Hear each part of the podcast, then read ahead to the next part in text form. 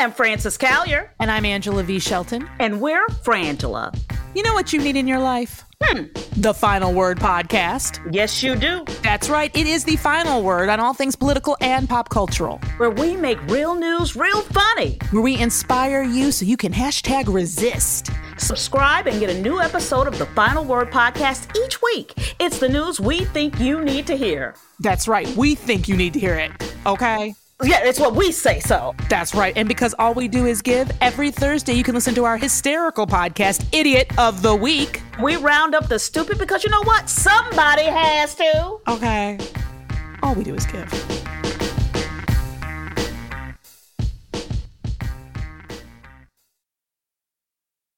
I'm Greg Olear. Four years ago, I stopped writing novels to report on the crimes of Donald Trump and his associates. In 2018, I wrote a best selling book about it, Dirty Rubles.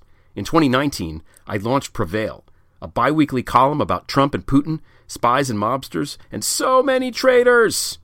Trump may be gone, but the damage he wrought will take years to fully understand.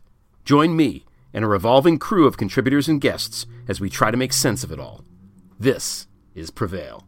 Hello, Mueller Junkies. Just a quick note that our online store is up with all sorts of new Mueller She Wrote swag. And for one more week, you can subscribe and become a Patreon to receive the weekly newsletter, my show notes, ad free episodes, all of the bonus episodes, and the book club reviews for as little as $1 a month. After October 1st, the minimum tier goes up to 3 bucks, but you can lock it in now at the lower rate. So shop on the online store and become a patron by visiting MuellerSheWrote.com today. And when you're done there, please head to Apple Podcasts, that's the network formerly known as iTunes, and give us a rating and subscribe. That simple action goes a long way toward helping us get the word out about the Mueller investigation. And thank you all for supporting women in podcasting.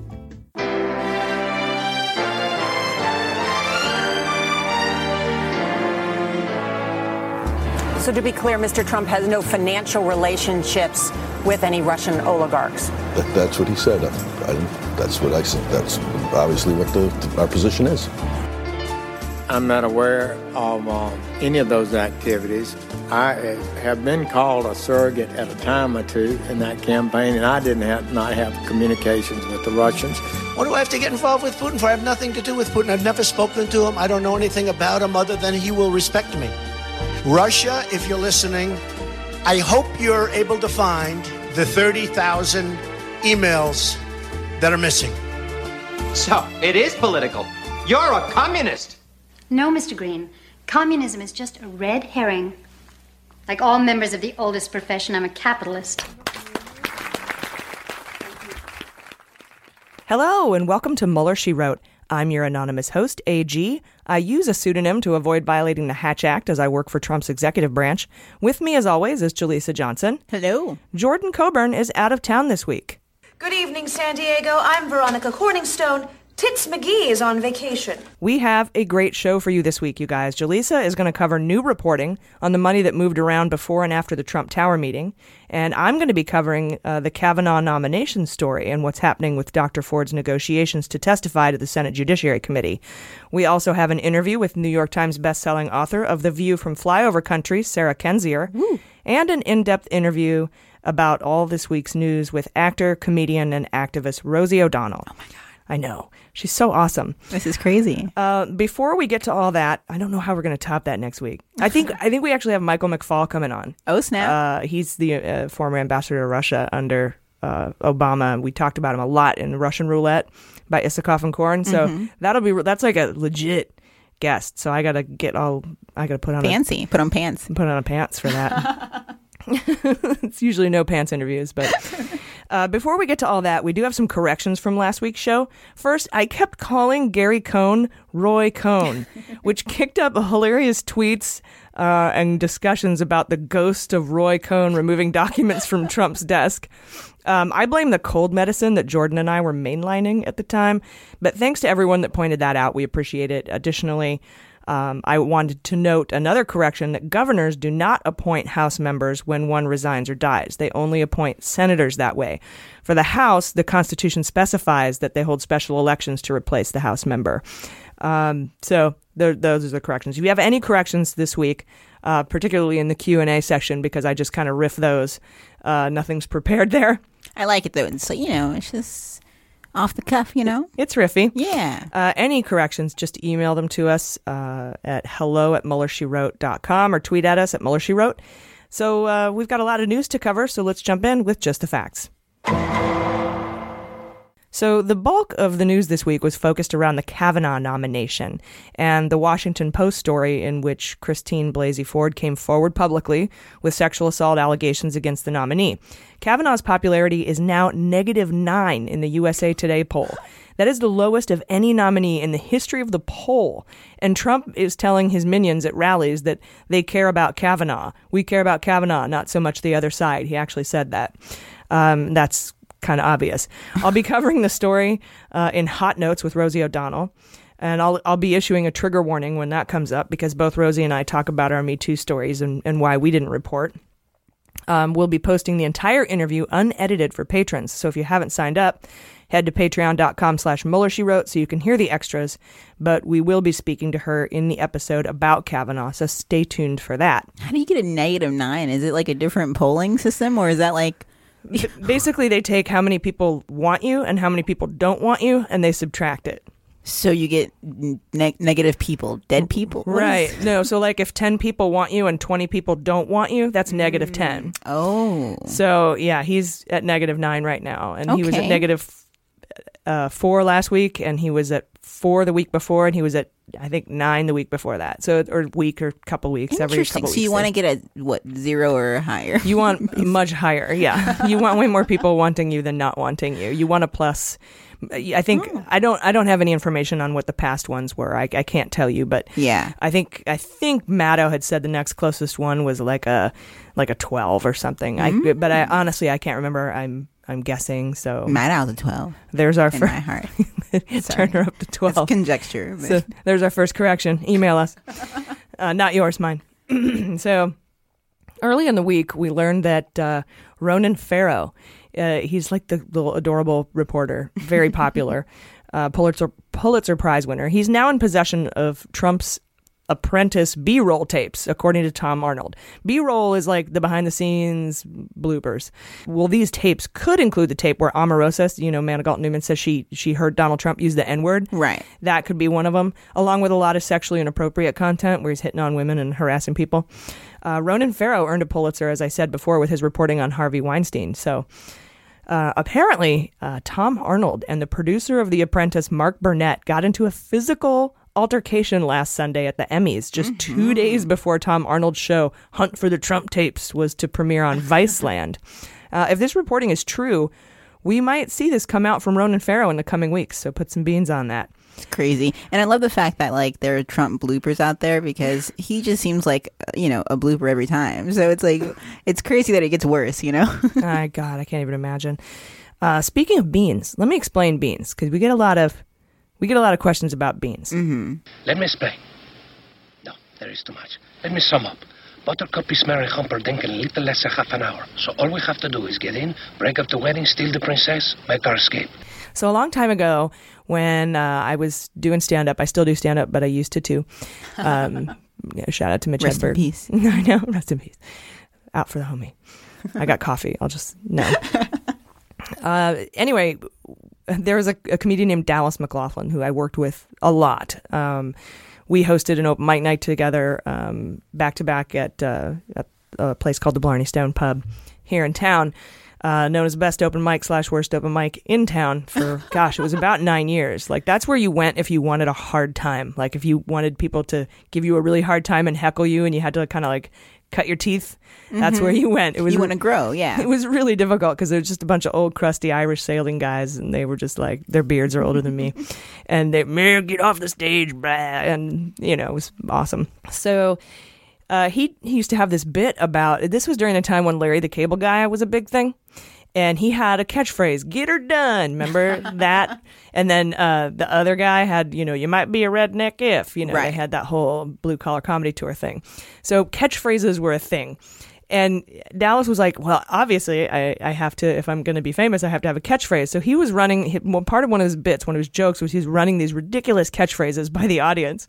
And one of them was, put some beans on it. And it always just stuck in my head, made me laugh. And when I was trying to come up with a catchphrase for us, like you know how Maddow has watched this space or put a pin in it. Um, I was like, I need something like that, like watch this space, basically. Um, and I tried all sorts of different things. Um, I, I did I did polls online. I asked the Hive Mind, and I couldn't come up with one. So it just dawned on me. I was like, you know, I'm just gonna say put some beans on it because that's ridiculous, and that's where that came from. So we had him on episode 24, I think, to to record all sorts of different Yes. var- varieties of beans. We have a pl- plethora of bean recordings. we do. Yeah. So that's where that comes from. Anyway, I just wanted to let you know. Also, back to the news. Uh, the testing on the $20 million Trump wall prototypes here in Otay Mesa in our backyard is finished. And the reports have come out showing that the project is a complete and total failure, utter failure. Um, first of all, anyone with half a brain knows that physical walls are ineffective and virtual technology and drone technology is better and safer for patrolling the border. And I don't mean drones that shoot you, I just mean like camera drones. Um, Shooting drones are obviously not safer. But um, all eight prototypes, remember they had like eight little sections of the wall? That's right. Yeah. Like, oh my God, like they're shopping. Yeah. they were all breached by at least one of the tactical teams. Um, every single one. This and the scaling results of when how the, when they were scaling the walls, those were totally redacted. Uh, and they failed to even test how the prototypes fared against tunneling. So the project is over. It's a complete failure. A total waste of twenty total waste of twenty million dollars. Is it really over? It's over. Oh man. Well, the wall isn't over. Right, The testing is over. Got it.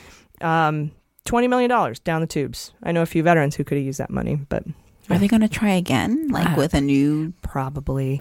I guess that's how it works, right? You just keep testing, keep making money, keep. Yeah. the best thing we can do is stall the wall. But I mean Stall mean, the wall. But I mean that you know, in November it's not going to be an issue anymore.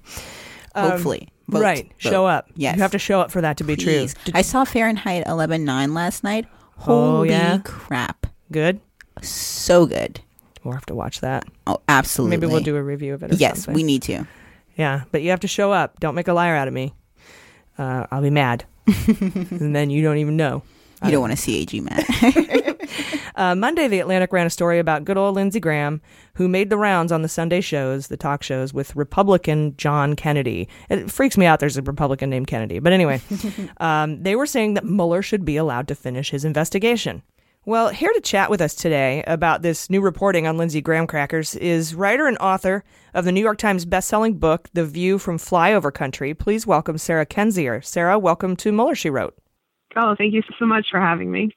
We really we're glad you're here um, to talk about this because this is interesting. Because all the way back in 2017, you had reminded everyone Uh, because I feel like we, the country collectively forgot that it wasn't just the DNC and the DCCC that was hacked. The GOP and the RNC were also hacked by the Russians. And that's in part the reason that uh, senators and Republicans like Lindsey Graham went from being scathingly critical of Trump to like whipped sycophants, praising him at every opportunity. At least I thought so. And and recently, a news org picked that up and ran the headline like it was new, saying counterterrorism expert says Lindsey Graham is compromised. So. Can you tell us a little bit about your theory back in 2017 and, and what kind of evidence has come out since then that really supports your assertion? Yeah, I did a lot of interviews, um, I guess about a year ago, starting in October, um, about Lindsey Graham and about the Republicans in general, and why so many of them had done a 180 um, from, I guess, mildly criticizing Trump to having this level of obsequiousness, uh, especially since more information was being revealed by Mueller. Uh, people like Manafort were being indicted. If anything, it seemed like they would move in the direction of admitting uh, Republican culpability and Trump's culpability, but we saw the opposite. And so, yes, everything you just said was true. Uh, the Republicans were hacked. The case of Graham um, is very interesting because he, as an individual, uh, was also hacked. It wasn't just um, that he may have been part of a, a broader attack on the RNC. He was attacked um, as an individual, and he spoke about this immediately after the election, um, which was also the time that he and John McCain called for an investigation into Russian interference. And so, you know, it, it has been my belief that he's compromised um, in some way. Uh, I don't necessarily think it's even a matter of blackmail. It could be a matter of threats. Um, you know, it could be a matter of complicity uh, because we know of his own ties uh, to Russian oligarchs as well as ties in the GOP. Um, there's also other issues to take into account, you know, careerism, opportunism. But I think this is beyond that. I think when you do such a hard 180, um, as Lindsey Graham did on this topic, where everyone can just see you, you know, flipping in, in public, can just see whatever is left of your integrity drain away, uh, that there's something um, darker at play. Yeah, and can you go into, uh, you had mentioned some of the Russian oligarch ties that he has. What, what are you talking about there? Um, there was an article, I think it was in the Dallas Morning News, maybe, that came out um, late last December or early in January that laid out uh, the ties of a lot of uh, prominent Republican officials to Russian oligarchs, uh, including Lindsey Graham, who I believe was tied to Oleg Deripaska, um, but people should double check that. And, you know, he was tied uh, as an individual in terms of his own um, investments, his own campaign. But I think what's important to know is that, you know, so many uh, prominent players managing the finances of the Republican National Convention and of the GOP in general are enmeshed uh, in the Russian interference case. And, you know, they've admitted to it. People like Michael Cohen, people like Rick Gates. And so I think, you know, as, as a whole, the party is tainted. And if one goes down, down, uh, you know, others will go down with them. But, um, you know, what I would like to know almost more than why did Graham flip is why did he inaugurate the investigation into Russian interference to begin with? Because clearly he feels vulnerable. Clearly he feels, you know, threatened and that there's something to hide. But he and McCain uh, were the first two Republican politicians, and you know, for a while the only two, to come out and take a hard stand, you know, and, and call for this. So I'm wondering why he took that risk to begin with. Yeah, it does seem odd, and it's interesting to to note, as you said, that he was individually hacked, much like uh, John Podesta uh, was phished um, using spear phishing, which is common for I can't remember if it's Fancy Bear or Cozy Bear. It's one of the bears. It's their way. So um, yeah, it's just it's interesting that he he was saying like there'll be hell to pay and all this other stuff, and then all of a sudden, shoot, he kind of flipped around like that. So and and we've been you know after you came out with that you know, we were like, yeah, what's up with that? We, we started this podcast late last October um, when Manafort and Gates were indicted. And, and I think you're right with Cohen. He got that $500,000 into his little essential consultant slush fund from a Russian oligarch. And, and yeah, they're just really enmeshed in it. So it's, it's interesting. And what I wanted to ask you about, though, is this week, uh, Andrew Craigie, Craigie of The Atlantic put out a story talking about how Lindsey Graham – had abandoned his support for Jeff Sessions in late August, saying uh, the Mueller probe was biased against Trump and, maybe it's time for a new AG after the midterms. But recently, this week, uh, he went in uh, on an interview, uh, Graham did, saying, and Kennedy, voicing their support of the Mueller investigation, or at least saying that they think Mueller is going to be fair and that he should be allowed to continue unfettered. What's What do you think his strategy is with those statements if he's compromised? Do you think he's just kind of sort of putting up little safety nets, or like what's the deal? Yeah, I'm suspicious of basically any media story that comes out um, involving Jeff Sessions and this appearance of feuding within the Trump administration um, and Jeff Sessions. Anything that positions him as a white hat, um, I'm incredibly suspicious of because I think the only white hat related to Jeff Sessions is shaped like a cone and comes with a robe. Um, but you know, Jeff Sessions is, is also um, he's implicated in this. He's implicated in the Russian interference case. He was hired as a foreign policy advisor for Trump. He's the one who brought on top Papadopoulos. He's the one who met with Kislyak. He allegedly was supposed to recuse himself. Everyone talks about this as if it actually happened. He didn't recuse himself in practice. He went ahead and signed on to the firing of Comey. And there's no real indication to me that Sessions is somehow this bulwark, um, you know, against Trump and his team interfering with the Mueller investigation. I think that it, it benefits them to think that there's this friction because then we think, oh, you know, due process. Oh, you know, uh, the investigation is continuing as it should be, and even Jeff Sessions is is doing his job, and we're not in tremendous jeopardy. I, am just uh, I'm suspicious of that. So now I'm trying to remember the, the second part of your question beyond. Oh, Graham, Graham flipping on that. Uh, yeah, I think that um, there's some safety. Like if you know, I don't want to sound too paranoid here, but like if a Republican uh, feels that the the results of the Mueller investigation are going to be inconsequential, meaning, you know, because certain people will be indicted, um, they'll confirm, you know, a, lot of illicit and illegal behavior happened, but nothing will really come of it. You know, uh, certain people stay in the administration, like Sessions and Kushner, and of course Trump, um, and of course the Republicans themselves won't be punished.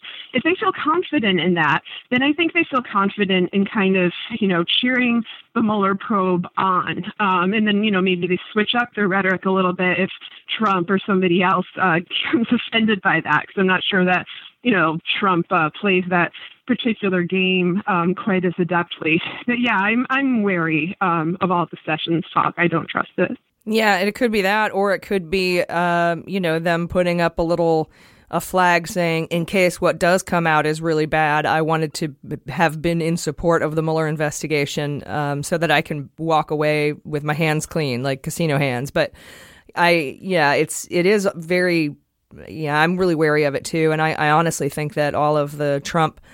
Um, you know, tweets and speeches against Sessions are really just him trying to lay a groundwork or, or set up a pretext for firing him after the midterms without it looking like obstruction. Um, but you know, we'll see. We'll see how that goes. Hopefully, we'll have a Democratic um, bicameral House in place, at least the House, uh, if not the Senate, and you know, we can then reopen these investigations and take them where they where they should be. Now, do you think other people like Ted Cruz, who's just turned into this cuck for him, or Rohrabacher or Nunes. I think I, I think I've heard rumors that people are told to stay away from Rohrabacher and Nunes because they're under investigation. Those are rumors, obviously, but do you think maybe they could also uh, be compromised by by something like this? Oh God, well, Rohrabacher's been compromised forever. I mean, like, you know, I used to study Uzbekistan, and you know, Dana Rohrabacher is basically the only person in Congress who could be relied on to praise and celebrate the dictator of Uzbekistan, Islam Karimov, who was just, you know, one of the most brutal dictators in the world. And at one point, I was giving a talk about this in D.C., and and he was there for whatever reason, you know, to talk at an institution or something, and got really angry. And it's not just Uzbekistan, obviously. You know, he's a huge Putin fan. Like, basically, if there's a post-Soviet dictator, uh, Dana Rohrabacher just loves him. And I do think that there's a kleptocratic um, part to this. I think some of it is just veneration um, for autocrats. I don't really know what drove him there, but it's so consistent. Um, but I think, you know, he, he has money in play. It's extremely strange uh, behavior. Nunes uh, is more a mystery to me, you know, because he's younger. Um, he hasn't been in politics for a very long time. Uh, you know, unlike Rohrabacher, he's had kind of inconsistencies in his position. Uh, you may remember, I think it was March 2017, he gave his first press conference where he was basically called out for being a lapdog for Trump instead of a watchdog for the Intel Committee. And he looked terrified. He looked like, oh God, you know, I've been caught. I might have to face uh, repercussions. But then he just went on to do the same things that he's been doing, which is basically he attempts to obstruct the investigation. And I think the longer uh, that he's not held accountable for that behavior, the more emboldened he is to do it. And that's true for the Republicans in general. But I think for someone sort of new to politics, um, like Nunes, you know, the lesson he's learning is just, you know, stay uh, stay in the game on the wrong team, uh, you know, never flinch, and ultimately you'll be rescued. And that's a really terrible lesson uh, for you know him to be absorbing, and for America in general.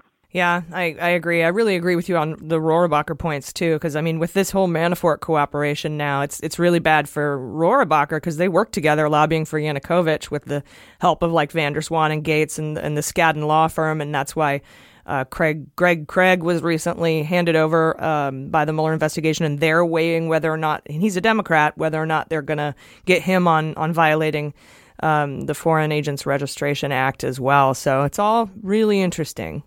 Yeah, no, it's frightening. And another thing about Rohrabacher that people forget um, is that he was the initial person floated as Secretary of State after Trump was elected. He was the very first name. Uh, and later on, we went on to find out that, you know, the Kremlin had played a role in selecting Tillerson, um, you know, likely because they wanted the sanctions lifted and they were familiar with Tillerson from, well, from his Order of Friendship medal, but also from the oil industry. And the minute I saw that, the minute I saw that they were going to make Dana Rohrabacher Secretary of State, I was like, there's absolutely no way in hell that this was not a Kremlin plot. You know, obviously in tandem with a lot of willing Americans. But I was like, come on, like you are just showing, you know, all your cards. And this is way back, I think, in December 2016 when most people thought, you know, I was crazy and that anyone who, who said Russia had interfered with the election was crazy. And I was just like, this is so blatant. Um, and I, I do think that he probably played uh, a bigger role in this entire uh, series of events uh, than has been revealed. And I hope that Mueller goes after him hard. Yeah, well, they are definitely America's dumbest criminals at this point. But, um, well, everyone, you can get Sarah's book of essays on politics, the economy, and the erosion of U.S. institutions and trust. It's called The View from Flyover Country. You can get it everywhere books are sold. So, Sarah Kendzior, thank you so much for joining us. Oh, thank you for having me on. Wednesday, we learned that the sentencing of Michael Flynn is set for December 18th. Uh, Cohen will be sentenced December 12th. Trump will call this the new war on Christmas. um, fine, fine by me. He was mad last holiday season too, wasn't he? He was like, "This has to be wrapped up by Thanksgiving." Yeah. Yeah. Or he's mad that he can't go to a party because he did something stupid. Um, Mhm. he's weird. Yeah. Um, we also learned Wednesday that Senators Blumenthal, Leahy, and Doug Jones, that's the newly elected Democrat from Alabama that beat pedo Roy Moore, he sent a letter to Don McGahn. That's the White House counsel, right? That's the rock and roll guy who uh, is has the lawyer Burck. Um, and this that's the same lawyer that Priebus and Bannon have, you know. So that guy, McGahn, he's the one who spent 30 hours talking to Mueller and, and everybody freaked out, except we were having a party. um, the White House counsel. So they sent him a letter regarding the Kavanaugh nomination, and they had a few questions for McGahn. And the letter says, "quote These questions do not come to us in a vacuum." Press reports uh, from February of this year indicate that you were aware of the domestic violence allegations against former Staff Secretary Rob Porter over a year before the allegations became public. Additionally, it has been reported that Kavanaugh recommended Rob Porter for the job. Unquote. So uh, the senators want to know if McGahn was aware of Dr. Ford's allegations before they became public, when he knew and what details he had prior to the allegations becoming public, and if anyone else knew about the allegations besides him. Further, the letter goes on to address the signed letter from 65 women Kavanaugh went to high school with. Then Blumenthal asked if McGahn was involved in drafting or coordinating that letter. When it was drafted, they want to know when it was drafted, what prompted it, whose idea was it, if it was coordinated with anyone in the Senate Judiciary Committee, and if any of it was drafted before Dr. Ford's allegations became public. Finally, the letter asked what, if any, steps did McGahn take to investigate the allegations against Kavanaugh, if he's aware of any other allegations against Kavanaugh. Two big things. Other allegations against Kavanaugh. I hadn't considered that, and Hmm. it's crazy because not to say that you know one isn't too many, but or you know enough, but it just feels like um yeah, a lot of them are repeat offenders. 'cause It's such a simple thing to them. It's like oh, back in the day, everyone did this in my group, so like yeah, there could be other women. There really could. Well, a study shows from RAND that the average rapist or attempted rapist will do it 5.8 times in their life. Five point eight. What's the point eight about? Uh, well, you know, it's an average. That's crazy. Oh yeah, you're right. I'm sorry. I just got it really. You only put it eight I thought tenths about of the way in. hard. Is that what you're thinking? yeah, I'm like that an attempt, but it's still wrong. Yeah, harassment. Three quarters of the way is 10 inches. No, it Mhm. isn't. Stop it. Uh, just because you showed it to me twice doesn't make it 10 inches. um, anyway, we're going to keep you posted um, with when and how McGahn responds to this letter. As we know, McGahn has been fully cooperating with the Mueller investigation, as I had stated earlier, and there have been accusations from Democratic senators that Kavanaugh had spoken with Trump's lawyer's firm about the Mueller investigation. Uh, it'll be interesting to see how all that comes together. And again, that that's a good point to make. A lot of people would be like, "Why are you talking about Kavanaugh? I'm here to listen about Mueller." But Kavanaugh has a lot to do with the Mueller investigation. If he gets seated on the court, the Supreme Court hears a Trump case, and we know Kavanaugh is very prone to believe that the president is above the law. Um, he's written extensively about it. Uh, and he has not promised to recuse himself. So it's it's got a lot to do with the Mueller investigation and that whole Kamala Harris line of questioning we saw in the confirmation hearings, where she asked, "Did you talk to anyone at this law firm?" Um, it, it's it's kind of a big deal. Totally, absolutely. So it's Kasowitz's law firm, by the way. That's Trump's lawyer. Trump sat out Wednesday. Trump sat out Wednesday. On to Thursday. No, Trump set out Wednesday with more attacks against Jeff Sessions. It's clear to me he's trying to create a false pretext for firing Sessions so it doesn't look like obstruction of justice. Uh, I think he maybe learned his lesson after firing seven other people. Uh, Eight times the charm. Yeah. eight out of ten. he's he's been laying that groundwork for weeks now, and and most expect he'll fire the attorney general after the midterms, if not sooner. So we'll keep an eye on that. Mm-hmm. Another story this week was Trump's unprecedented call for the release of unredacted parts of the Carter Page FISA warrant, along with uh, all FBI interviews regarding the FISA warrant. Nunes chimed in, butthole, saying the documents could uh, could be released in a couple hours, and it should quote worry the heck out of Americans if if they're not. Worry the heck. I'm Yeah. worried about other things, Nunes. Yeah, like he's got a really good track record with classified information. Mhm. Um, the president received a heavy, heavy pushback from this or on this from Democrats and intelligence officials.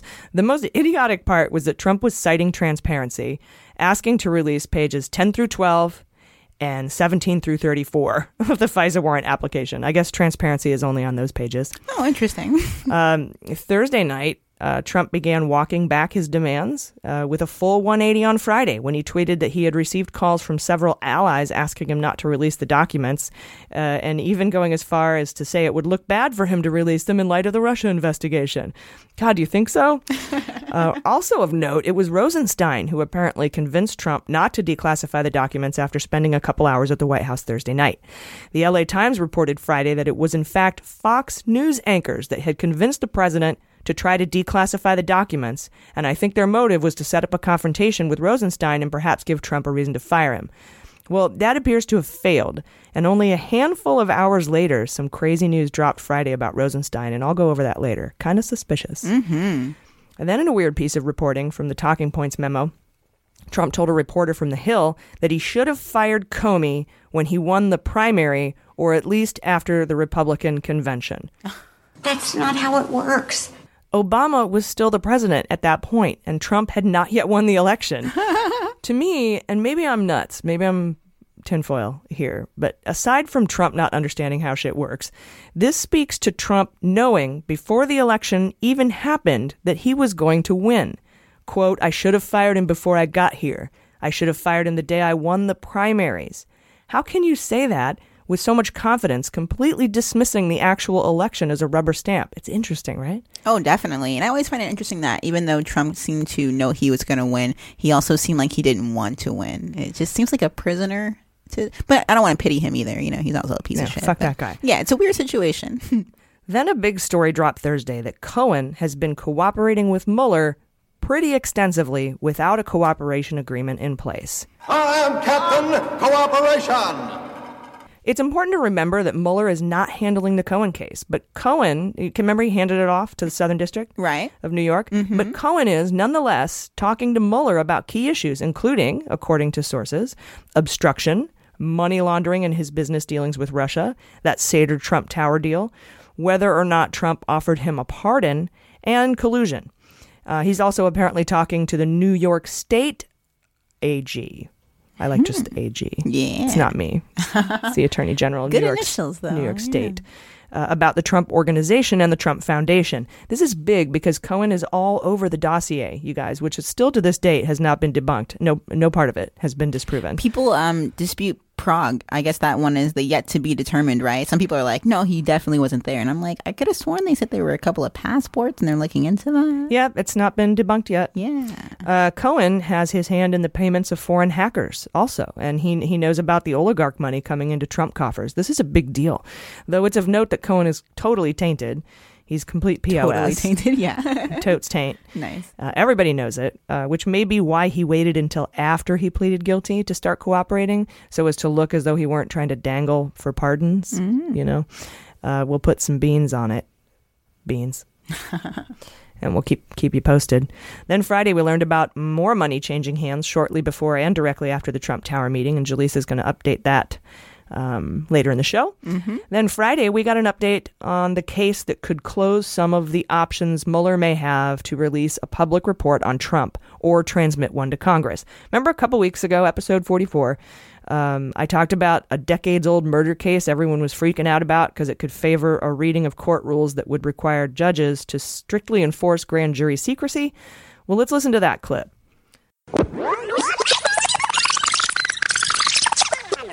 Then everybody started freaking out Monday about a report in Politico. Hey, human sacrifice, dogs and cats living together, mass hysteria. Uh, the report was about a sleeper case that could supposedly torpedo the entire Mueller investigation. Basically, the D.C. Court of Appeals will hear a case next month about a guy who was murdered decades ago, and the Justice Department wants to set precedent that judges don't have the freedom to release grand jury information that's usually kept secret. And a lot of folks are afraid this could be a problem for, for Mueller releasing his report because Congress would be deciding to publicize it, not a judge. However, chill out. First, we need to vote in November because a Democratic Congress would render this point completely moot. Uh, if not, I think a court case could easily create an exemption, not to mention denying an indictment would automatically trigger a report to Congress, the Gang of Eight. And above all, Mueller, I'm sure, has every base covered, so don't let this stress you out. So that case came up Friday, and the three judge panel issued no immediate decision and gave no definitive indication of where the court will come down on this decision. We'll keep you posted as promised. Also on Friday, the Wall Street Journal reported that ex Trump lawyer John Dowd tried to help pay legal fees for Manafort and Gates before. okay, so apparently he tried to divert money from the White House Legal Counsel Defense Fund, and it's sad that there's one, uh, in addition to soliciting donors and putting up $25,000 out of his own pocket. This is John Dowd. In all cases, advisors close to Trump objected to Dowd's action, saying it, it could appear aimed at stopping the two former aides from cooperating with investigators. You think? Yeah. at, at this time, or at that time, I should say, Dowd was heading Trump's legal team in the Russia investigation, and this could prove to be significant, a significant conflict of interest or even witness tampering. You know, it's it's kind of akin to dangling a pardon. So even Trump was like, "Hey, you, you might not want to do that." I don't think Trump said. I think it was Oh, Trump okay. Trump Just. Cohen or some. Yeah, got it. Trump might not even have known, but who, Yeah, who Trump- knows? what does Trump know? and and when did he learn it? Or he wouldn't have understand, understood. Yeah, does he still know? Are you smarter than a fifth grader? Not according to Mattis. we should do a game show. I love it. That would be a good skit. All right, but then Friday got interesting, you guys. As I was saying earlier, Rosenstein spent a couple hours at the White House uh, Thursday night trying to talk Trump off the ledge about releasing unredacted Carter Page FISA application documents, right? Mhm. Trump got the idea from folks at, at Fox News who seemingly wanted to set up a fight between Rosenstein and Trump, giving Trump a reason to fire him, as we've discussed. Hours after that failed, and Trump walked back his document release, you know, agenda, and and rather suspiciously, the New York Times published a story saying that Deputy Attorney General Rod Rosenstein, aka Snoop Dagg, had allegedly talked about wearing a wire around Trump in the week following the Comey firing to help recruit cabinet level officials to invoke the 25th Amendment. Rosenstein immediately dismissed the reporting as false and said he does not now support the 25th Amendment. And it's interesting that he used the present tense. um, but as, as the day went on, the controversial story was refuted by both NBC and the Washington Post. They both say Rosenstein's comment about wearing a wire was a joke, according to a source that was present in that meeting. Also, according to the source, the White House had asked Rosenstein to make a second, stronger statement refuting the New York Times article. And Trump, and he did, he came out and said, No, I didn't do this. And Trump had asked several of his aides late Friday night if he should fire Rosenstein. That's crazy. This could be big, you guys. And the, and the contested reporting uh, for the New York Times will no doubt give fodder to the Trump administration's allegation that there's a deep state, um, and it could give Trump pretext to fire Rosenstein. I'm more than convinced that the sources working with the New York Times were working on behalf of Trump. I know that sounds weird. Actually, Um, it doesn't watch Fahrenheit 11.9. It actually makes a lot of sense. It's conjecture, uh, but I'm right, I think. I have spent the last three years, no, I haven't. Trump has spent the last three years belittling and demeaning the failing New York Times as fake news. It'll be hard now for Trump to come out and support this article, calling, you know, and call it credible, but I wouldn't put it past him. Um, put some beans on this space. Mm-hmm. See, I put a little, mixed a little mallow I really like that. That was smooth. Thank you. Finally, Saturday, NBC reports that a press advisor helping lead the Senate Judiciary Committee's response to a sexual assault allegation against Supreme Court nominee Brett Kavanaugh has resigned in shame amid evidence he was fired from a previous political position because of sexual harassment allegations. He worked as an aide on Chuck Grassley's committee, and he was helping coordinate the GOP's bullying and misogynistic messaging about Dr. Blasey Ford. Explains a lot, doesn't it? oh, yeah. We'll be right back. Hello, this is AG, and normally we'd be plugging in a mid roll advertisement here. We're growing pretty rapidly, and the show is going to start filling its ad card. But you can avoid it all by becoming a patron and getting private feeds to ad free episodes. There's one week left to buy in at a dollar a month before we raise the minimum pledge to three bucks on October 1st. So head over to patreon.com slash Mueller She Wrote and sign up now. You'll be grandfathered in at the lower rate, and you won't have to hear this part of the show anymore. Personally, I like these little breaks because I'm a huge fan of the music, but that's just me. Thanks for supporting women in podcasting. All right, welcome back. Hot notes. Welcome back. It's time for Hot Notes. This week, Jaleesa has an update on the money that was moved around just before and directly after the Trump Tower meeting. If you listened to our episode last week, according to BuzzFeed, investigators are focused on two bursts of banking activity one 11 days after the Trump Tower meeting and one right after the election. According to documents, money was moved from Russia and Switzerland to the British Virgin Islands, Bangkok, and a small office park in New Jersey.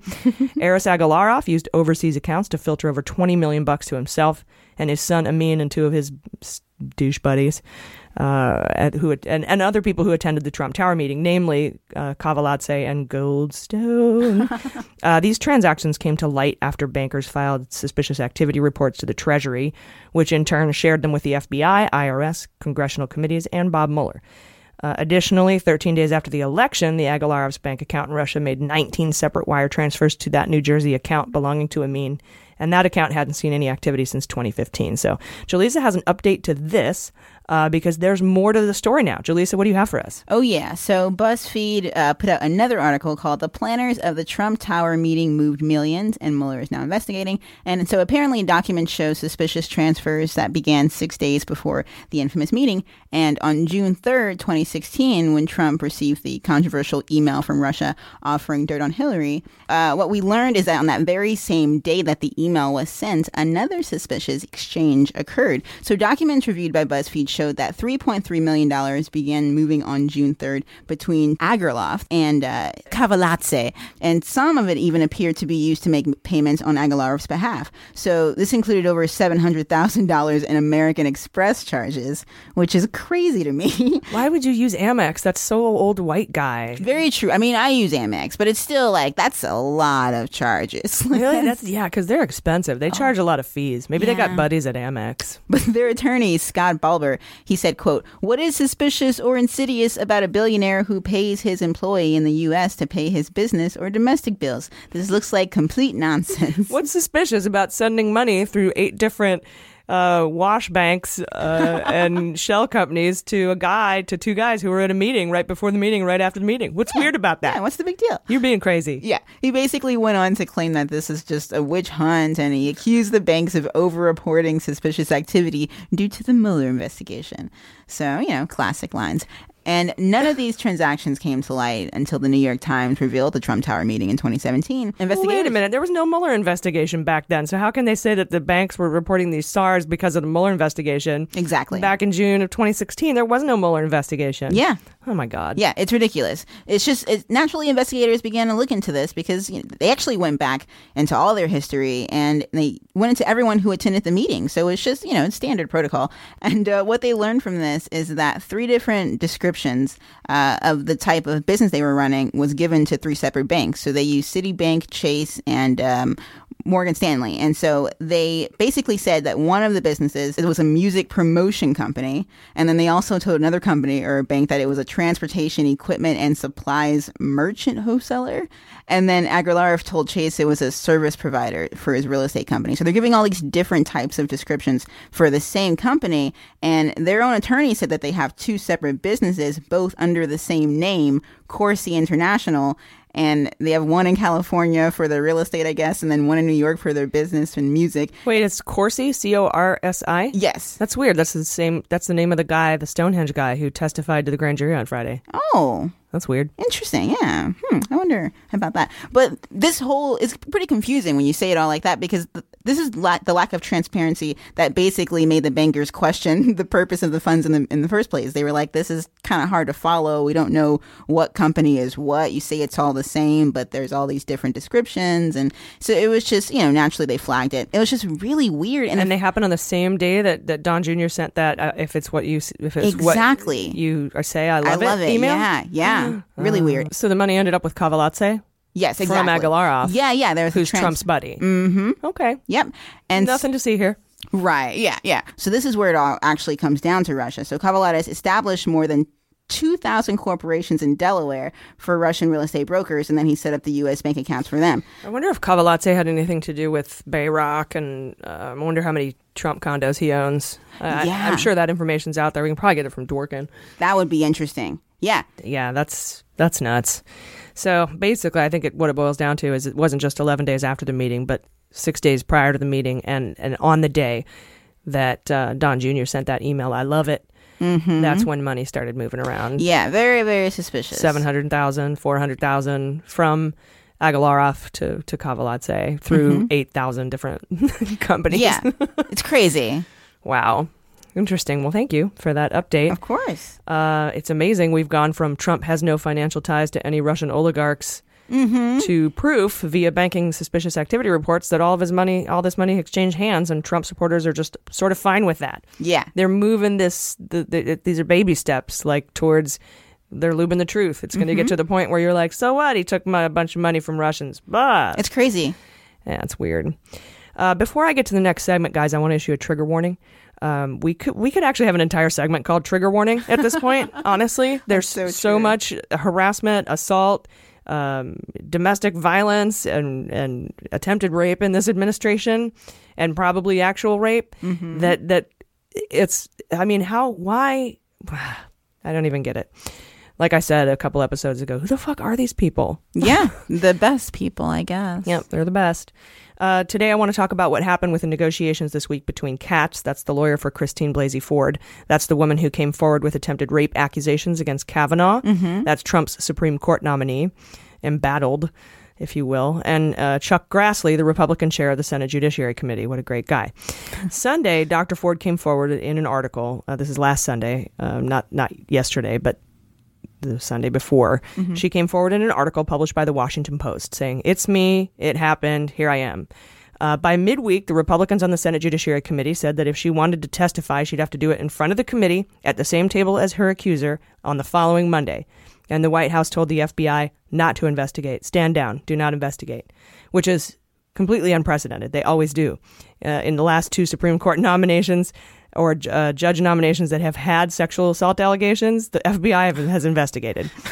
uh, her lawyer responded saying she needed more time. Monday was not possible, as Dr. Ford had to move out of her house with her two teenagers and her husband because of repeated and invasive death threats against her and her family. And they asked again for an investigation, which, again, as I said, by precedent has always been afforded. The Senate said they could have a conference call. We'll have a conference call. And then Dr. Ford came back and said that she wanted Feinstein on the call and her staff, Grassley on the call and his staff, and her lawyers to be present. So they had that call Thursday night to discuss terms. Dr. Ford wanted uh, Judge, that's Mark Judge, the other witness. He wanted she wanted him subpoenaed. She wanted to bring her own witnesses who recall the account. Right. And in, she wanted an investigation to be conducted and for Dr. Ford to testify after Judge Kavanaugh and not in the same room or at the same table. They also wanted to ensure her safety. Those were their demands.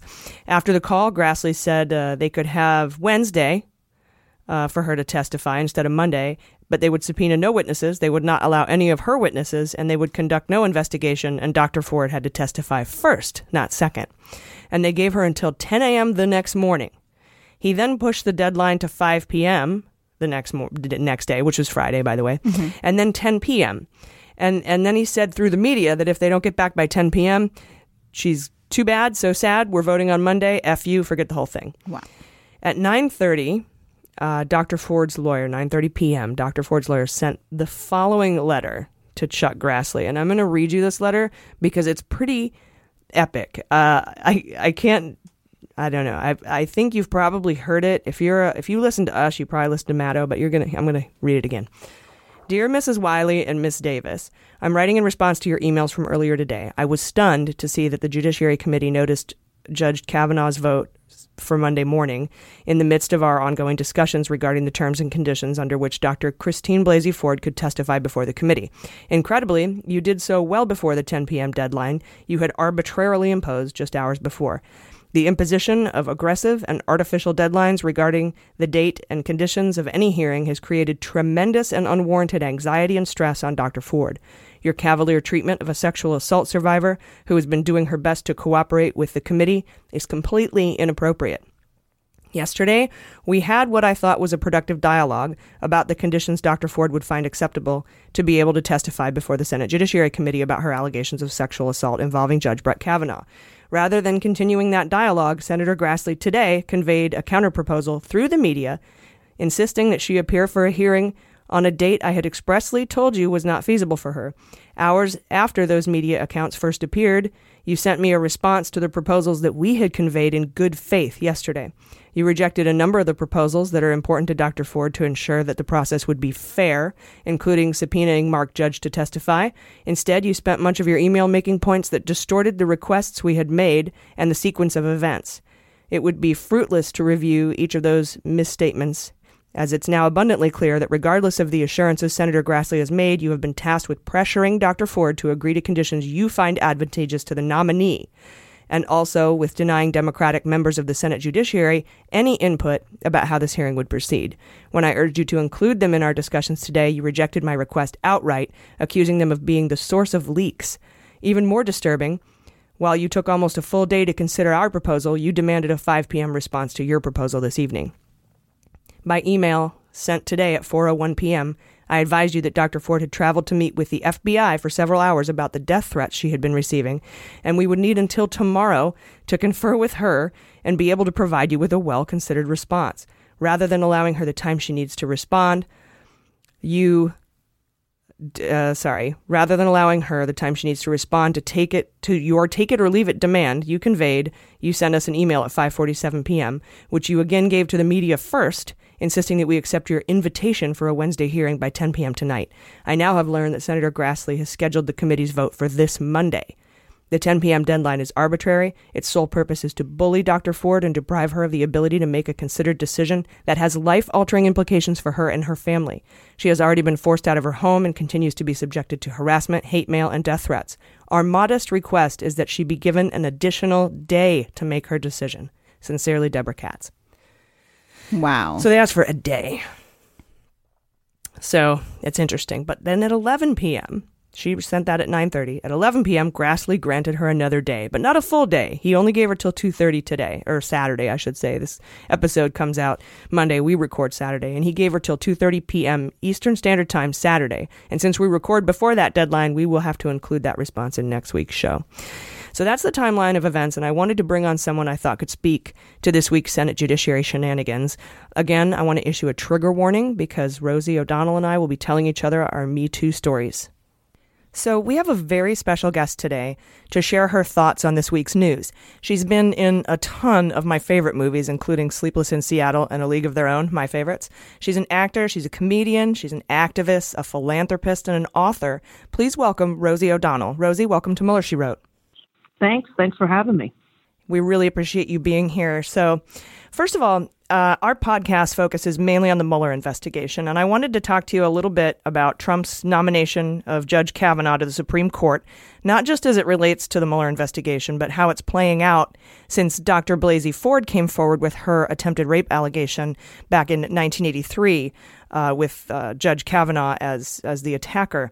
And Trump has mostly been silent on this matter this week. His handlers were sort of keeping him at bay until just this morning when he tweeted out that uh, called her out by name and said that if her experience was as bad as she says, that she she should have reported it immediately, or her loving parents should have reported it immediately, or reported it immediately with law enforcement.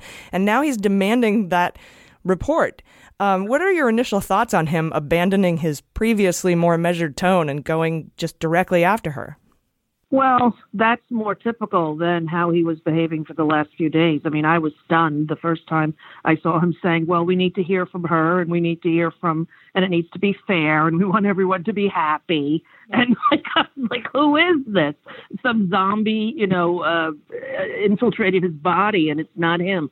But this is the true man, the one who attacks the victim today, the one who, you know, is a misogynist beyond definition of that word. He he brings it to a whole other category. And the only thing he would know about girls being uh, raped or molested would be him in the Kavanaugh role. So I don't think he's somebody who has empathy, compassion, depth, understanding, basic human traits to, to relate to any woman as as an equal or as a human or as someone demanding um, decency and dignity and and respect. So he's a flawed, flawed human being with some pretty serious mental health issues that the country has chosen to ignore or, uh, you know forget, uh, no matter how often he exhibits the signs. Yeah, I, I agree with you 100%. And he, I mean, he's he's got 12 plus uh, credible uh, accusers of his own. So that's kind of where he's drawing his experience from is is not only deflecting those accusations but paying people off doing catch and kill stories with his buddy David Pecker at AMI and the Inquirer and that's just kind of his background and his knowledge of this kind of um, situation comes from himself being um, a, a sexual assaulter. Exactly being the predator, and that's who he is, and that's what he is, and that's what he's always been. How many billionaires do you know that own modeling agencies? Not very many. And the reason that he owned that modeling agency, I think, has still yet to be determined. What was the true reason for the Donald Trump modeling agency, and what happened to those women who were there? What happened to all those parties where allegedly Jeff Epstein and he were snorting coke off of young underage girls' butts? What happened to all of those facts that we conveniently leave out of the frame? And mainstream media has been doing this with Donald Trump since he decided to run. When he came down that escalator, they didn't. So here, here comes a man with four bankruptcies who's been accused 10 times of sexual abuse. He is now calling Mexicans rapists.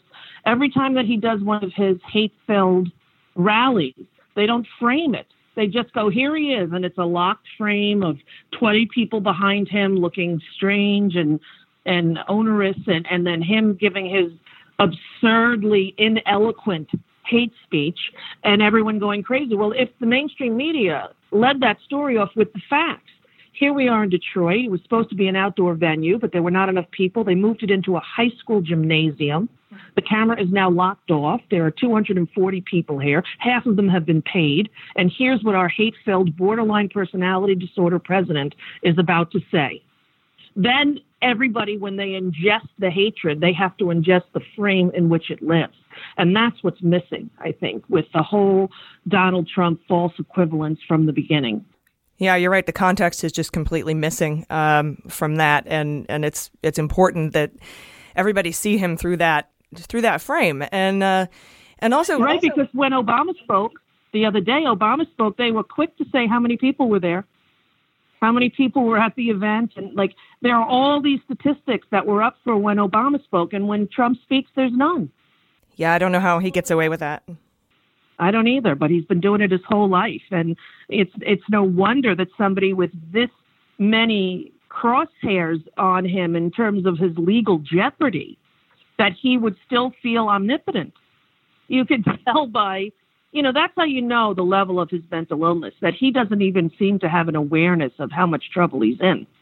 Yeah, no, that's true. And uh, this tweet coming out this morning is it can be really triggering for a lot of women around the country because not reporting your um, assault or your attempted rape is very common, um, especially if you're 15. And it's it's really yeah. Did you now? How old are you? I'm 44. Okay, I'm 56. I had an incident like this, not involving me, but involving another girl in high school, and it was the football players. And I know all their names, and I see all their faces, and I see them on Facebook, and I know a couple of them are lawyers. And but all these boys got called down to the principal's office because of what happened with one girl on the football field where there was liquor involved, and ten football players from the varsity team and a seventh grader. And I remember that story vividly. And if she ever wanted to press charges against those boys, I would be able to testify and say, Oh, I remember what was going on in the school. All the boys were taken and they would call her a whore and she would have her books very close to her chest, her head down as she walked through the hallways. Every high school has a story like this. And 15 year old girls are not able emotionally, intellectually to process that kind of trauma, never mind from an upperclassman never mind from an upperclassman, rich, preppy kid who goes to the high where the chosen few um, prep school, right? Yeah. So there's a lot of layers involved in this. I don't know what school this the accuser went to. I don't know, you know, the, the setup of the neighborhood, but I guarantee there are people from both of the high schools where the boys went to the prep school and where she went that had heard that this occurred. Yeah, this is not a very uncommon thing. No, it, and and for me, I was 21 in and in the military, and when I tried to report, I was told that I would, for if I filed a false report, I'd be kicked out. I'd be charged with adultery because my attacker was married. Uh, I would uh, lose my rank, lose my rate. Uh, I could be dishonorably discharged, lose my signing bonus, lose my benefits. And and it's not just that traumatization, but years later, when I, you know, because of um, complications with PTS and I tried to file a claim with the VA, they pulled a Donald Trump. They said, You don't have any reports, you didn't report it. Um, and so therefore it didn't happen. And uh, eventually it went through. I got some help with uh, retired Brigadier General Allison Hickey, who had seen me in a movie called The Invisible War. And, and she got me my exam, and, and they eventually at least you know, admitted what happened and, and I got my claim uh, adjudicated. But, you know, not everybody gets to be in a movie.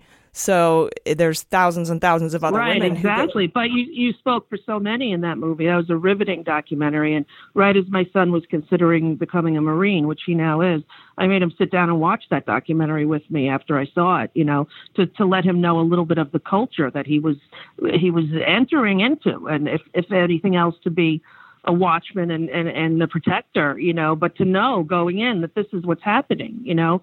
I mean, they don't tell kids signing up. They don't, nobody mentioned that to him when he was at the Marine recruiting station. Oh, by the way, the sexual assault cases in the armed forces are extraordinarily high, higher than the percentage anywhere. No one tells anyone that. No one, the same way no one told all the truths about Trump that were so easy to find. They were easy to find in 2006 when I said them on The View, and he went crazy. He went crazy crazy because I dare to say the truth. I, a woman, a gay woman, a gay woman who doesn't ascribe to his ideals of what a woman should be, was daring to call him on his shit. Well, everything I said was true. He said he was going to sue me, but he didn't sue me because you can't sue someone for telling the truth. That's correct. And then what he did was, right, and then what he did was abuse and insult me say I was fat, that I was gay, that I was a degenerate, that I was low class, that I was. He tried to change the narrative that America has of me in my life and career uh, into something that fits his narrative, the way he does to everyone we see now, right? The way he does to Comey and he does to. Uh, to leaders of, of to J- Justin Trudeau of all people. I mean, he does it to everyone. To LeBron James, he tries to change the public narrative, and he has a bully pulpit and with the media, the fourth estate not doing their job of holding up their end of questioning and checking him, he's run amok. He's like a little two year old having a tantrum. And as the mother of five, I find it very, um, very hard to watch. It's like he's a baby having a tantrum, you know? And I too was sexually abused as a child. It was, um, you know, the, the abuser was the one who, who was supposed to take care of me. I was a child. He was the adult and and so you know then you have that situation and and and, so many children who were abused i think are re-traumatized by donald trump being the president. Here's a guy who has pretty much admitted that he's a sexual abuser and he's still walking around as if he's untouchable and so far he has been. That there are that many women with that many complaints and he's president of the united states of america. Yeah and i have to tell you i feel I feel really bad for all the uh, veterans, not just females, but males too, that have experienced sexual assault having to walk in the VA, and his photo is right there, really big at the entrance.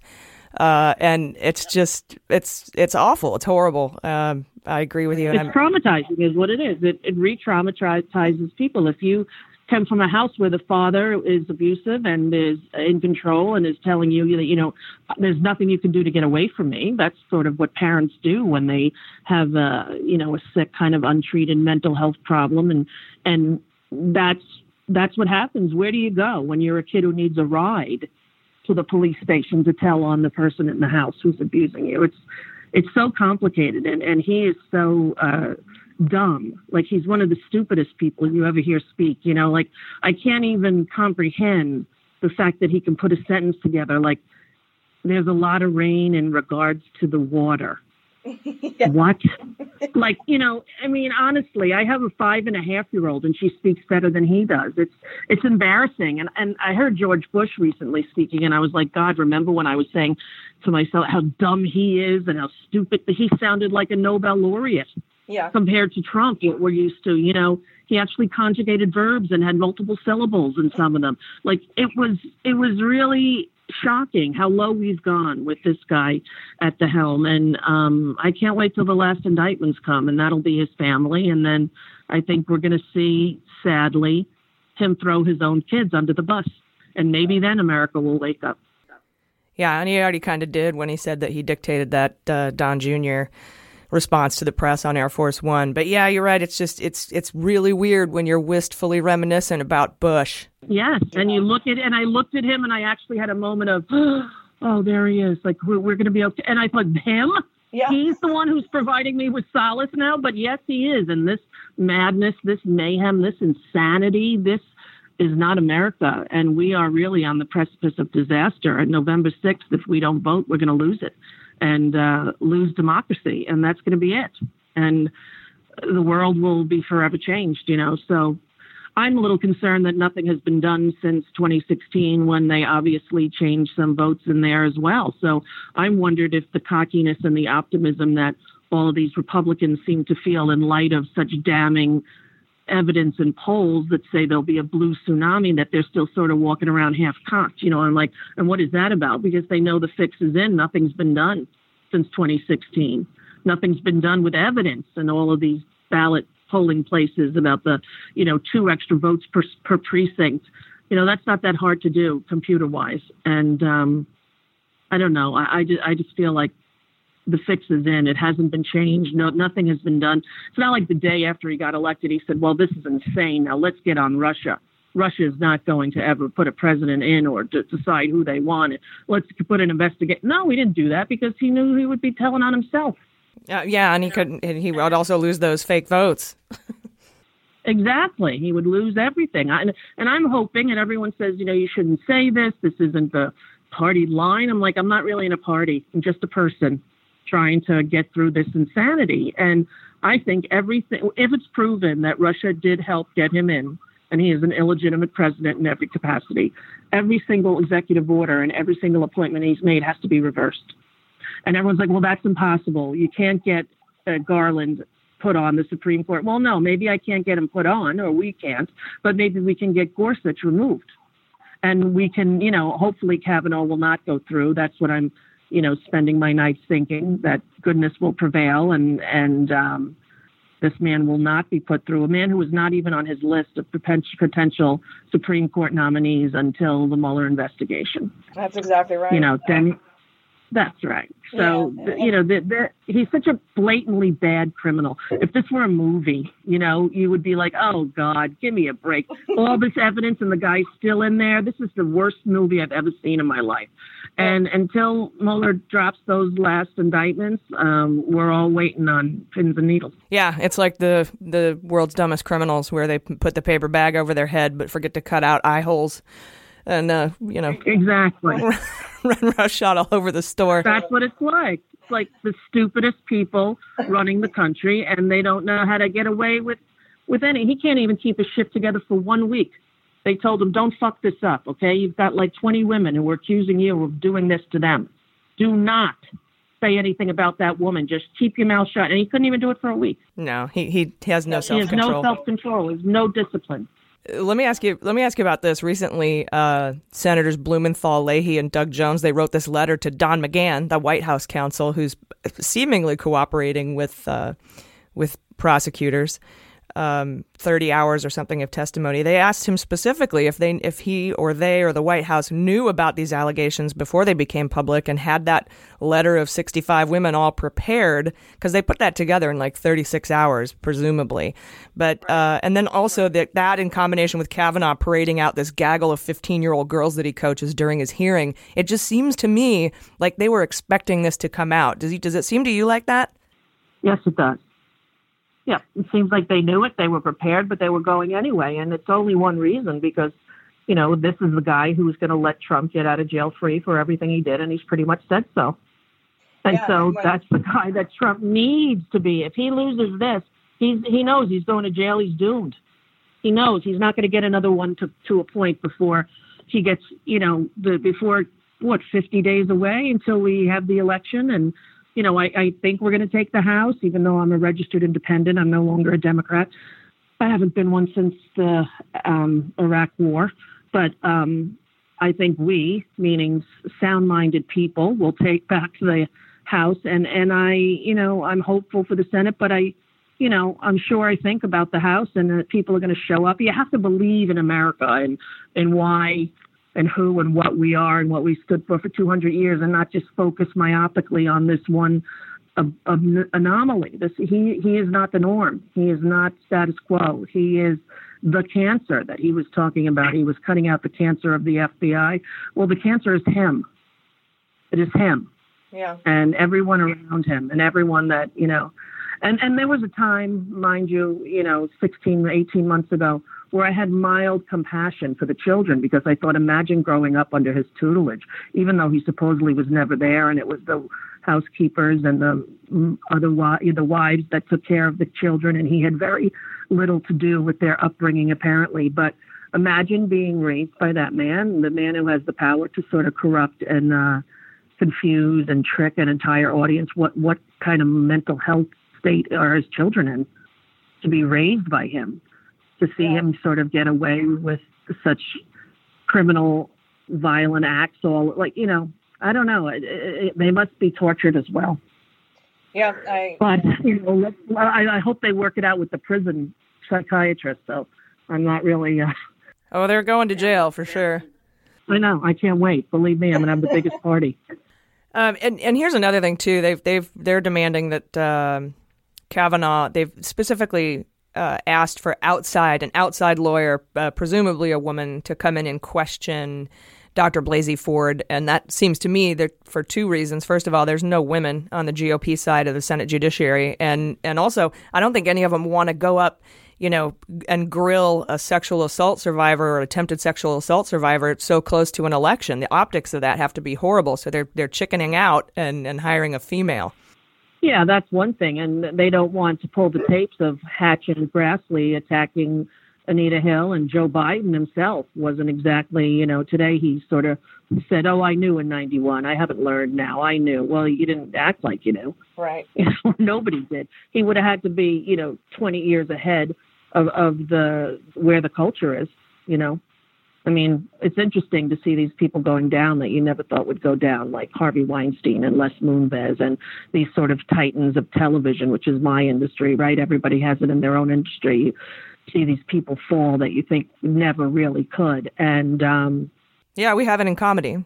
Yeah, exactly. Now, it's so funny because I've been out of comedy stand up uh, long enough to not know the players in this. You know, people were asking me, "What do you think of Louis C.K.?" I've never met him. You know, I don't know him. I didn't work clubs with him, but there was a stand-up comic that I worked many clubs with named Vince Champ, who was um, in jail for serial rape. And the way they found it out was all his bookings co- coincided with all where the college rapes were. And so I was in a comedy condo with this guy many, many times. You know, the comedy store condo? No, just around around the country when I did stand up all over the country. Um right. I you know, he was the middle act and I would be the opener. So we'd be in like, you know, just for laughs in Utah or something or the improv in, you know, in Arizona, someplace like that. But um yeah, that's that's really interesting what happened within the comedy world. And then I, I hear that Louis C.K. went and did stand up and just didn't mention anything. Yeah, he just came back like nothing happened. Yeah, like it was another Thursday. And and and they they're allowed to do that.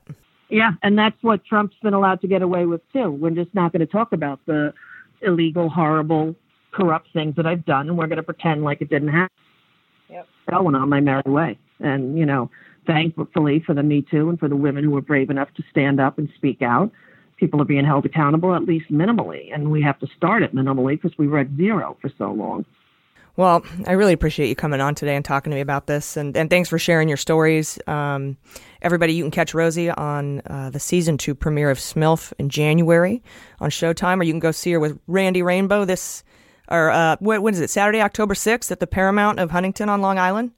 Yes, where I grew up, my hometown. I'm going to awesome. go open for Randy Rainbow. I can't wait. I love Randy Rainbow. Rosie, thanks so much for coming on Mueller, She Wrote. Thank you. I want everyone to know that we're here for you if you want to talk. Send us your stories on Twitter at Mueller She Wrote. And thanks to everyone for all your support about my story that I shared on Twitter. If there's one silver lining to all this, it's that we've found each other. That and an unintended byproduct of holding women down has made us resilient, resourceful, and tenacious, and we are ready to lead. We'll be right back. Thanks for listening to Mueller She Wrote. The she in Mueller She Wrote is no accident. Did you know we are 100% women owned and operated? Every single person that helps make this podcast possible identifies as a woman.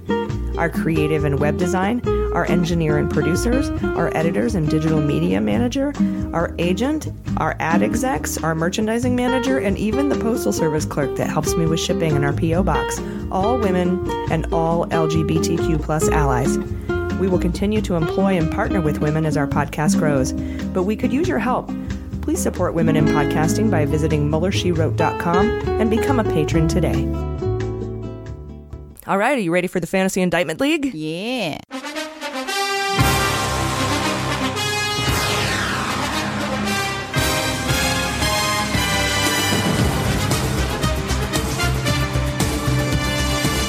All right, this week has been full up with news about the Kavanazi, but we cannot forget about Cohen cooperating, and Manafort is now also cooperating. So I'm sticking with my team this week. That's Kushner, Kushner, dad and son, Stone, Jr., and Ivanka. Jaleesa, who do you got? I got a Junior, Kushner, Cohen. Um, ooh. I think you had Butina last time. I did, and then I had a rando. Yeah. Yeah, there we go. You're going to stick with that? I'm going to stick with it. All right, cool. Uh, if you want to play in the league, become a patron, then head to the Friends of Justice page on Facebook and look for the pinned announcement. That's where you'll reply with your five picks. This is not gambling. um, I think there's one week left to lock in at a dollar, uh, a dollar a month to become a patron, and you get to keep that rate, even though we're going to raise them on October 1st. So check that out. I get a lot of folks asking where to get the show notes, my personal show notes. Those come in the weekly newsletter that, that Jordan creates. It's a really amazing newsletter with Mm-hmm. infographics, links to all the articles in my show notes, and it's sent out um, when you to, to the email you sign up with when you sign up for Patreon. It comes out Thursday mornings at 9 a.m. Pacific Standard Time. Check your junk if you're not getting Yeah. it. Not your junk, but your junk. Promotions on email or social. They have weird tabs now. Gmail's weird. Yeah, so check your junk. All right, it's time for sabotage.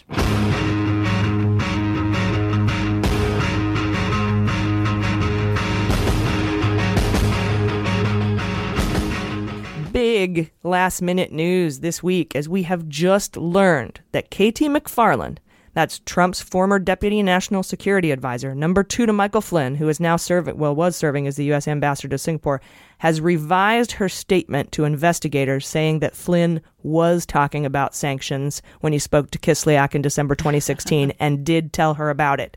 This change came after Michael Flynn began cooperating. So basically, in the summer of 2017, KT McFarland had denied ever talking to Flynn about any talks about sanctions during the transition. Didn't happen. Uh, then Mueller brought her back after Flynn gave his proffer and said, "You want to tell me again if she if you discuss sanctions? You want to tell me one more time? You want to be careful about your answer this time? I'm Bob Mueller. You want to fucking tell me what happened? Uh, I got it. Must be so cool to be him. Oh, Just be like, you care to revise your bullshit story?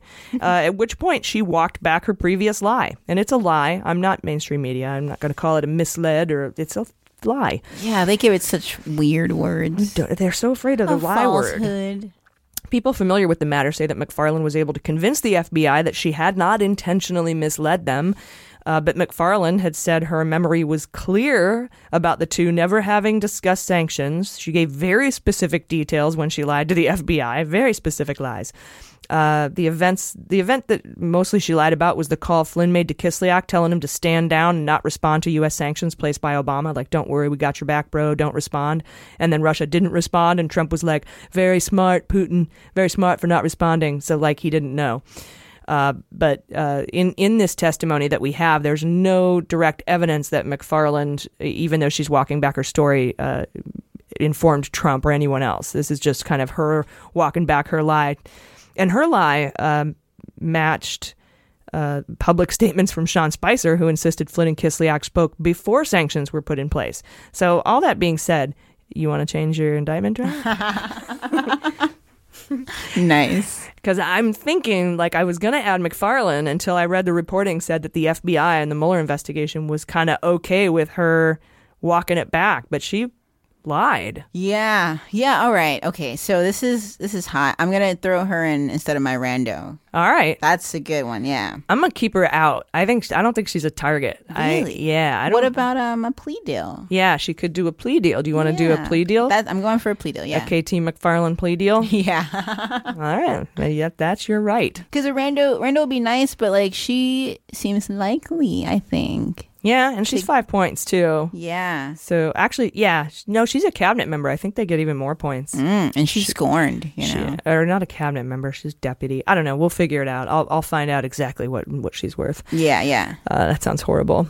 We're pricing humans. You know what the thing is? It makes me think about Orange is the New Black this season when they have the uh, the inmates on a inmate indict or not inmate indictment league, just an inmate fantasy league, and they're just like fight making them fight each other, and they're doing points for like murder and things. Yeah, it's crazy. Yeah, I haven't seen the new season yet. Right. So I, I mean, this is um, us just not betting, but like these people. Okay, this is we got to do a mini sode on like the, I guess um, the good nature of our fantasy league because Yeah. we're not doing anything to them. We're not. We're not making them make the, commit these crimes. You know. No, this is uh, just is uh, like just- an office pool. Yeah.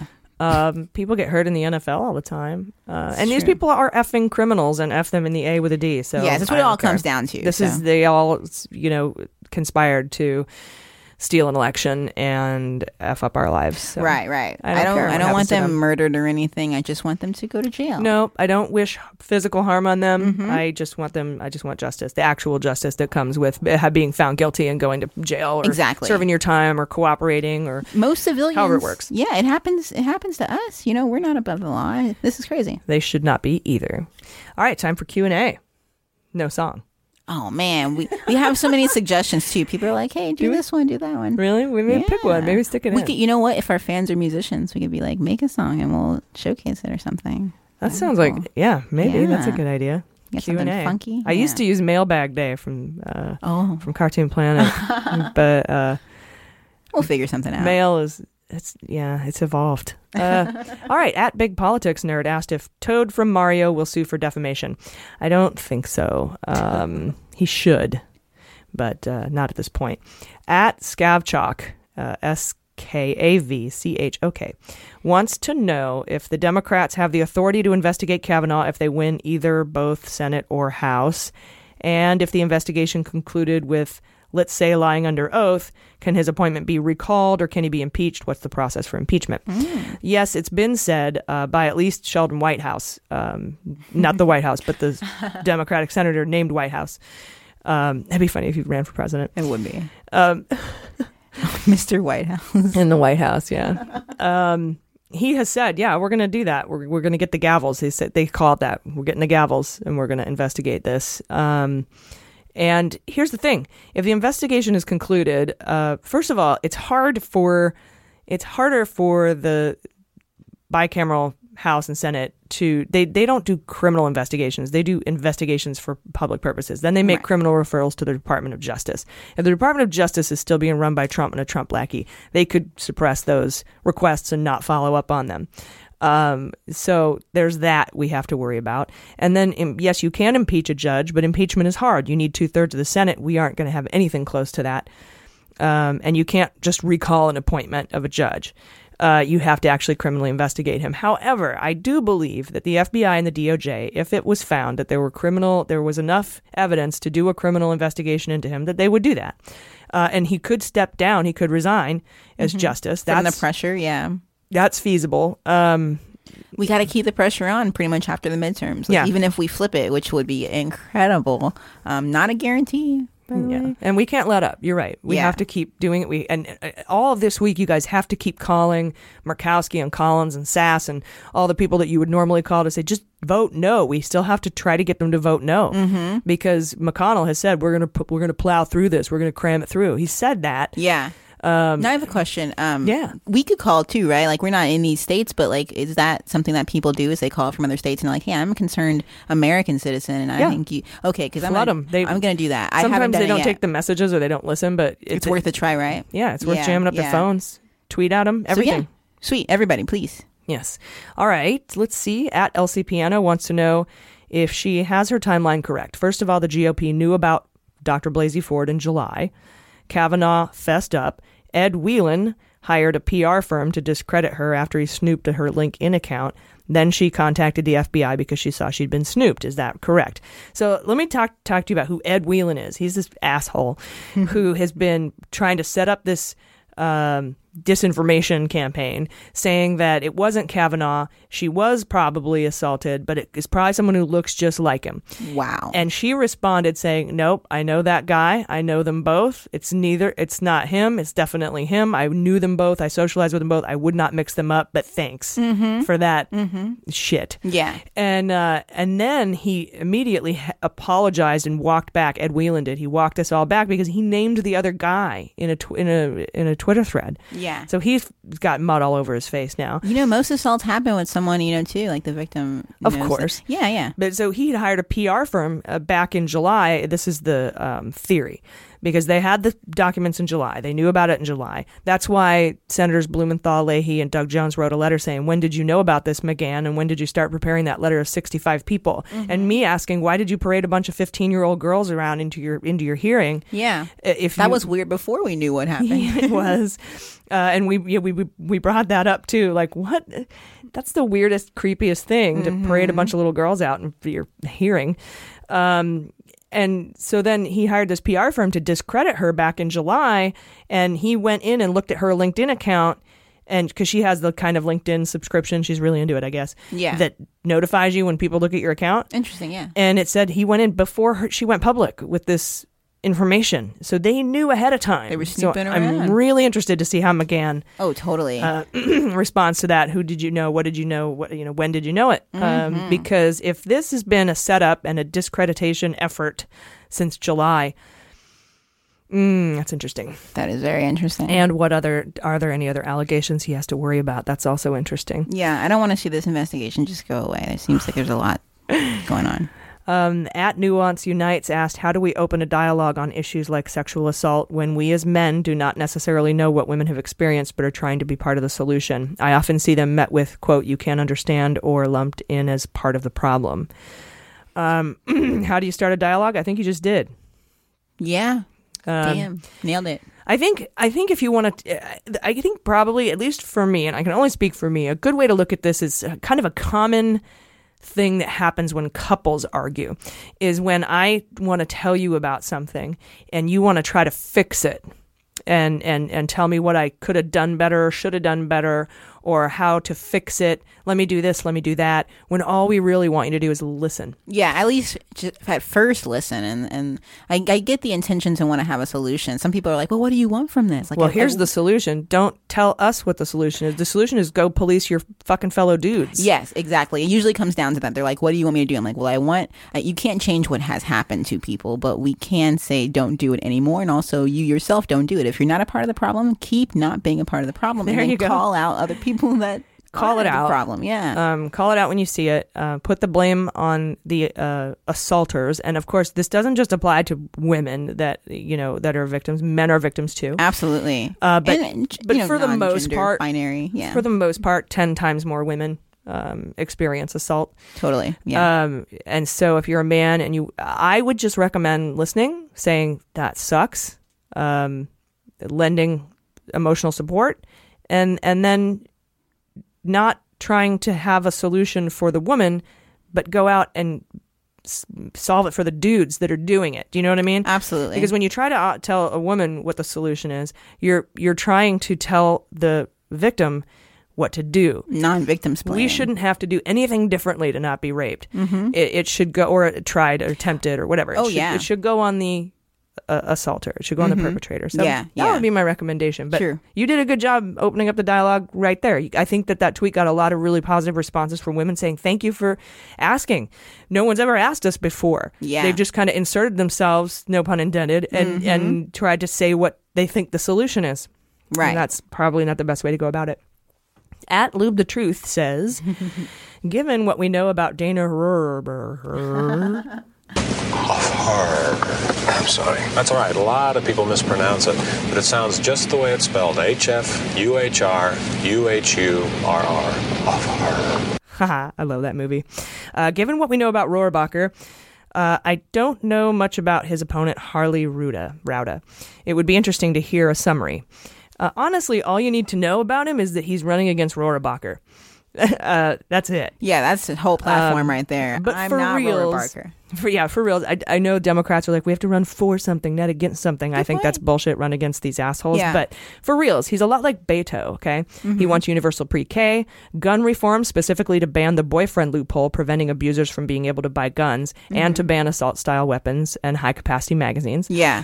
Uh, he's for Medicare for all. He wants to get money out of politics, and he's super pro-environment. So Yeah, you know, I don't like. The, I'm, I'm starting to kind of um, get into the whole. Um, we should stop trying to be so nice because I feel like even as an individual, I have this problem. It's like you can have good intentions, and the whole idea is that I'm referring to. You just mentioned um, we can't just be against something; we have to be for something. I think you can be both and be on the right side of things, right? And, and mad at yeah, you can be against Nazis. Yeah, and that's I- being for I a figured lot of the, great things. The people trying to run against the Nazis weren't like, we can't just be against the Nazis. We got to be for something, you guys. Exactly, yeah. Um, it's to that level. We're we're, at, we're on step seven of the ten steps to Yeah. to an Look autocracy. where playing nice has got us with Nazis, you know? Right, Like, and- let's take a stance. And Maddow said, uh, I think one of her quotes this week, and this is just off the top of my head, so forgive me. I know you listen, Rachel, so forgive me if I'm wrong.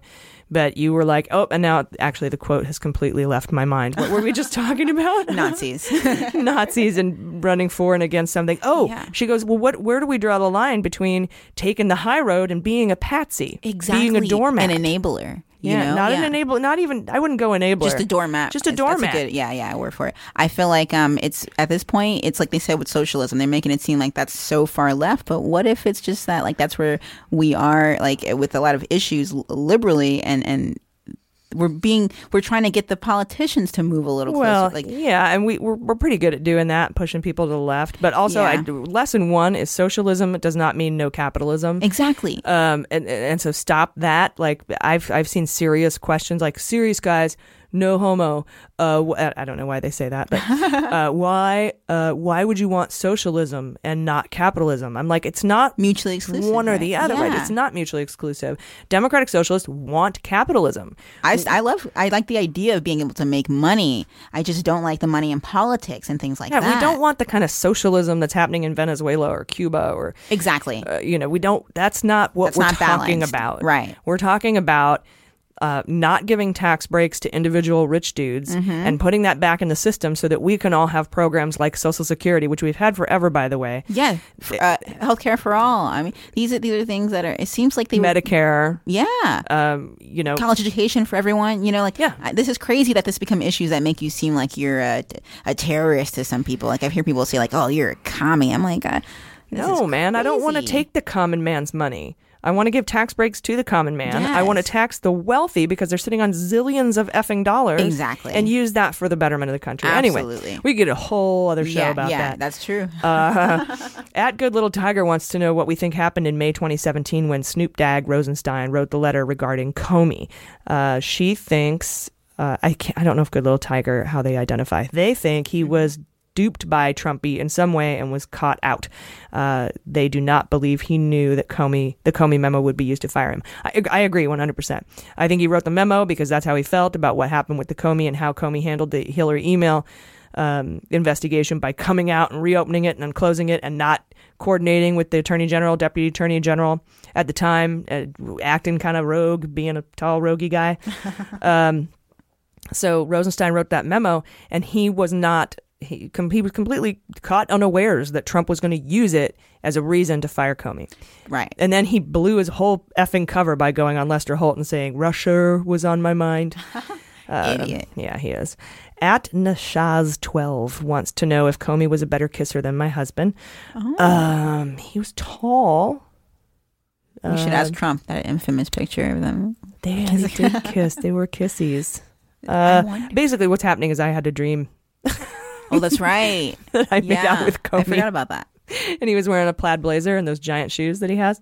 It's nice. I love how realistic those make out dreams can be. They can, right? Virtual reality, man. it's I love it. weird. There's the two real super realistic things are when they're makeout dreams Mm-hmm. or when you somehow are bleeding Oh, that's that's the downside. and you could actually taste real- the blood in your mouth. Oh no, That's super realistic I haven't had that dream. Uber realistic. Uh, let's see. At Welcome to the Party Pal. That's WLCM, the number two, T H E P R T Y P A L, also known as Jam Master Ray. Wants to know if Snoop Dogg will have his job this time next week, or will we all be calling in sick to March? Oh. I don't know. Uh, this is a pretty good reason um, for Trump to fire Rosenstein. I feel like if he's going to do it, it would have happened. But he's also his advisors are t- like holding him down, saying no, no, no. I'm sure there's not one person except for Hannity probably that's trying to tell him to do that. It'd be the worst timing. And that could be conspiracy to obstruct justice. By Yeah. the way, if that does happen, All those swing elections, I think, would go so blue if Trump did that. yeah, they yeah, could. so many. I think. Um, yeah, because independence. we know? all kind of realize that the firing Rosenstein is, is the same as firing Mueller. And- Exactly. And it is. Uh, at Sorrell Woods asked if Cohen was testifying before a federal grand jury Friday or if that was something else. Uh, that was Corsi. That's who I was mentioning, one of the Roger Stonehenge gang. He was testifying this Friday. We haven't heard any news about what he testified about, uh, but his testimony is done. Um, Alt White House Kitchen asked mashed potatoes or baked. It depends on the dish. If I'm having steak, I got to go baked. Yeah, if I'm going with um, chicken though, like barbecue chicken, mashed. Yeah, or Mhm. or meatloaf mashed. Ooh, For sure. Baked potato and meatloaf is just not right. True, true. So it really depends on the main the main entree. Uh, if you're a vegetarian, then uh, you just pick the potato that you like. Hmm. Then put Oh, some vegetables near baked beans or mashed beans? it. Refried beans. mashed beans. Gross. Beans, baked or mashed. Uh, beans.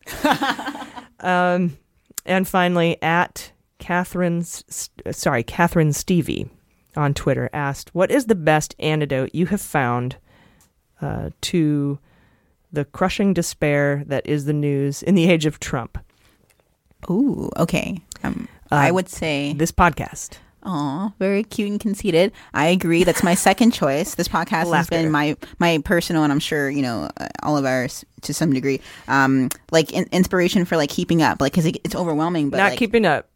Um, how the antidote for the crushing despair. Right, yeah. So that too, yeah, it makes me just feel like I'm doing something that is um is productive and it's like I'm trying to be active and, and you know, a, a person that's aware of what's going on and, and trying to think of how to help it. But I would say also the movie Fahrenheit 11.9. I really feel like he should pay us for all this. I think that might promotion. also um, bring you crushing despair. It uh, it's my antidote. That's the question, right? Like, what's the uh, solution? Like, what's what makes us feel better about yeah, the question? what makes Yeah. you happy in these sad times? these things about people creating content that will not just document what's happening because we're watching these things kind of fall apart in Okay, so time. kind of the resistance. the resistance yeah that's Yeah. there you go the whole resistance but i didn't want to be too meta so i'm like specifically the media like people that independent um producers independent Mm-hmm. journalists independent like all kinds of fan like people that are engaging on twitter in ways i guess that's the resistance yeah the whole thing yeah, and when I say the podcast, I mean laughter.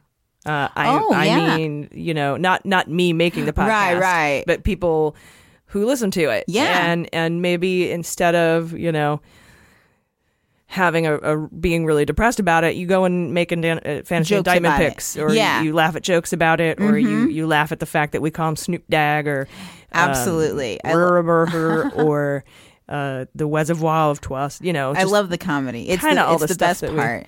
I Yeah. just I also love the fact that um even when the jokes stop, it's like it's real. We're not like when I left the theater, I was just like that wasn't just a movie that I escaped from because life is was crazy. That was a movie about how life is crazy and it's still crazy. And I'm like I'm trying. I'm trying to make it less crazy. You know. Yeah. Well, so that feels good. Everybody that's engaging, everybody that's resisting, they're all trying to make it a little less crazy, and I think that's awesome. Yeah, I, I think that the uh, when we were we had Dan Pfeiffer from Pod Save America on the show, and he talked about that that wave of youth that's going to wash this country Oh, clean. absolutely. The Parkland kids, they're in everyone. I mean, all those youth kids, but they're in the movie too. And it's just like he really break. Michael Moore breaks it down. I wish we could have him on the pod. We can Oh, try to reach so out to him. amazing. He, yeah, he's just got. Anybody know Michael Moore? Let us know. Let us know. Please tweet him, guys. If you guys could do anything for like a, a tweet storm, that's that's the Yeah, or if you have his publicist to contact information, email it to us at hello at Mueller Oh, She yeah. Wrote, um, and we'll see if we can reach out to him. But Nice. yeah, I definitely think that the mm, the camaraderie of the resistance. It's um, amazing. especially women. Um, and that's not saying that um, I don't welcome our, our male allies. I No, absolutely no, they- do. I think they get it. I think they know that men are is a, men are a given. There is are, there are super amazing dudes out there. they're great men. Yeah, Uh, they're doing really hard work. So Yeah, I think women and just like there's we're fighting for a reason. We're not fighting for nothing. You know, like they get it. Guys get it. Yeah. Some guys. Most guys, most, Most guys, that, guys- that I come across. Exactly. Most guys I know. Yeah. Anyway, thank you guys for supporting us. We appreciate it. I've been AG. I've been Jaleesa Johnson. And this is Mueller She Wrote.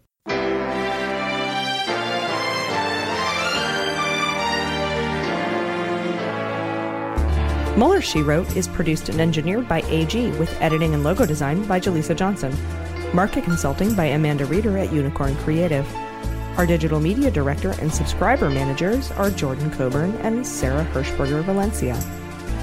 Fact checking and research by AG with support from Jaleesa Johnson and Jordan Coburn. Mueller She Wrote staff includes AG, Jaleesa Johnson, Jordan Coburn, Sarah Hirschberger Valencia, Jesse Egan, and Sarah Lee Steiner. Our web design and branding are by Joelle Reeder with Moxie Design Studios, and our website is MuellerSheWrote.com.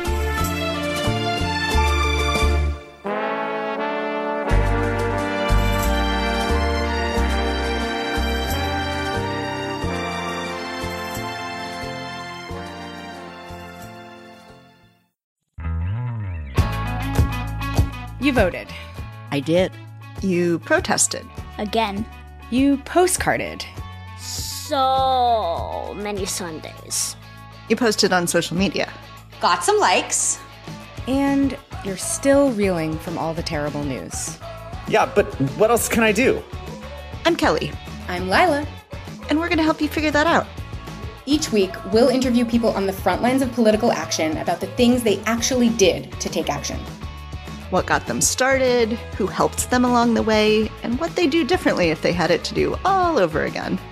And in the process, we'll give you concrete advice about how to take the leap from freaking out on Twitter to making a difference. Follow What Can I Do wherever you listen to podcasts, or tune in on whatcanidopodcast.com.